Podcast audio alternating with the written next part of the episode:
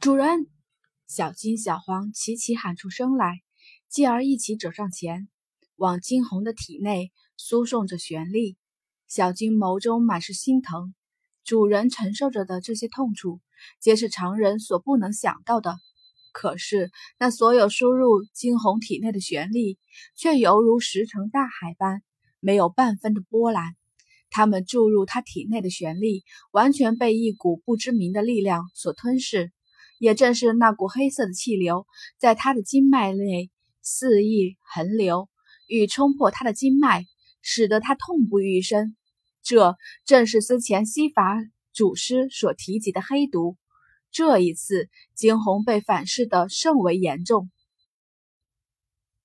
之前与西法祖师决斗之时，就已经元气大伤，再加上西法祖师那一掌以及植入的黑毒，那体内并不稳定的旋力再次的肆虐起来。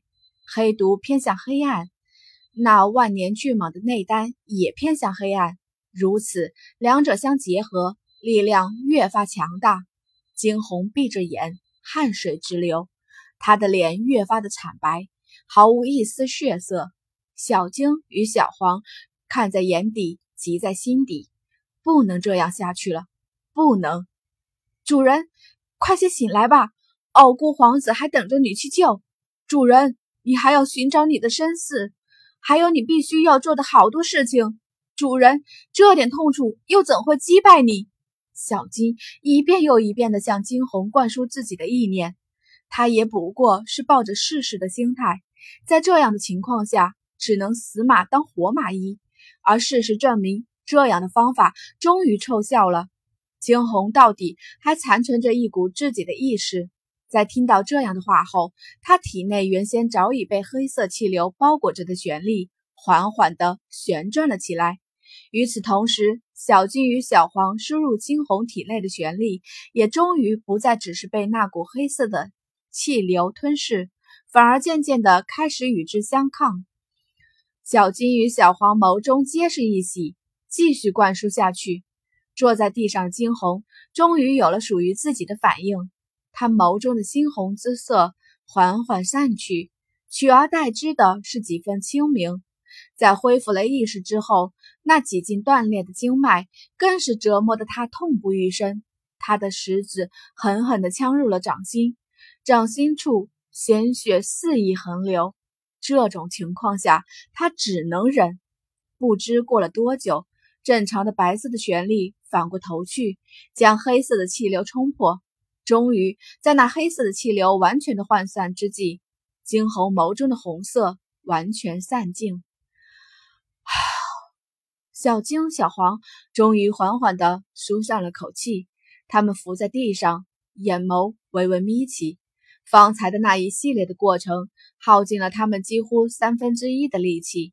惊鸿缓缓地睁开了眼来，他的眸中恢复了清明，转过头去，看到满室的血迹，以及一边伏在地上的小金、小黄，他冰冷的容颜上闪过一丝松动。唇角微扬，他松开口道：“谢谢你们，还好有你们在。”听到这话，小金、小黄身子皆是猛地一颤。他们自然知道主人的不服输，自然知道主人不会轻易的说出这样的话来。小金伸出爪子放在了金红的手上，他笑：“主人，我们的命本来就是你的。”惊鸿的唇角微微上扬，他轻摇头，笑道：“不，你们的命是你们自己的，永远不要让别人控制自己的命运，否则那样的人生很可悲。”说这话的同时，惊鸿微微扬起了头，看向不远处，眸中满是坚定。他的命运也只能够自己做主。从地上站起身来，面色依旧带着几分惨白。他开口：“走，我们去找人，去找傲孤一寒。即便他们还不知道傲孤一寒究竟被西族法师放到何处。”起身，惊鸿的心下却是划过了一道不祥的预感。他的脑中想到了西族法师临死前的话，眉头皱得更深了。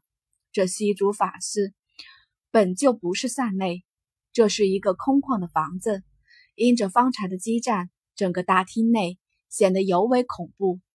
惊鸿摸了摸小金的头，去吧，去找找他在哪里。话落，小金径直冲了出去。小金是金狼，嗅觉甚是敏灵敏，在整个大殿内四处嗅着。小金缓缓上前而去，却是在一根柱子一边，小金停了下来。主人，气息到了这里就消失了。小金开口：“我看看。”惊鸿走上前去，仔细地打量着眼前的一个普通的柱子，伸出手在柱子上敲打了几下，瞬时沉闷的声音响起。支开了小金与小黄，掌心处一道金光射出，那柱子瞬间化为了粉末。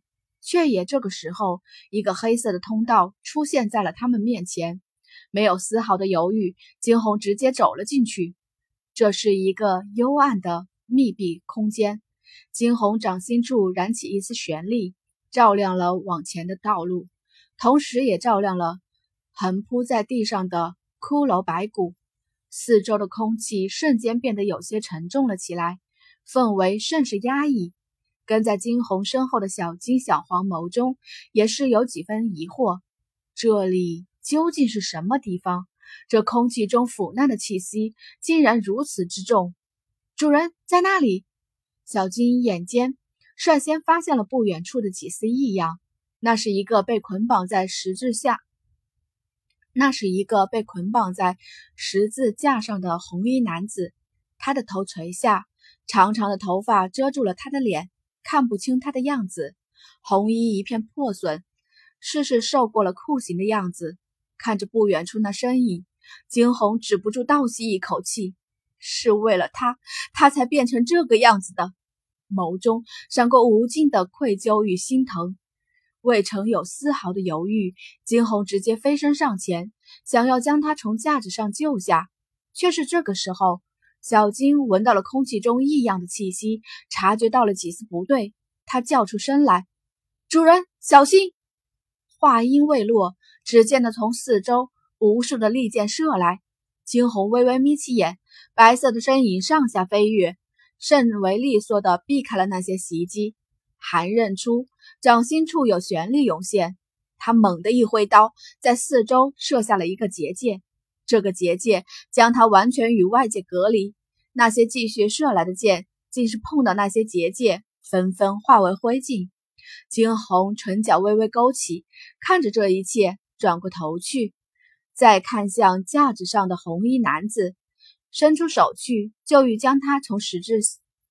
就欲将他从十字架上放下来，却是碰到他的刹那，那红衣色衣服的人骤然抬起头来，一双手直直的朝向金红拍去。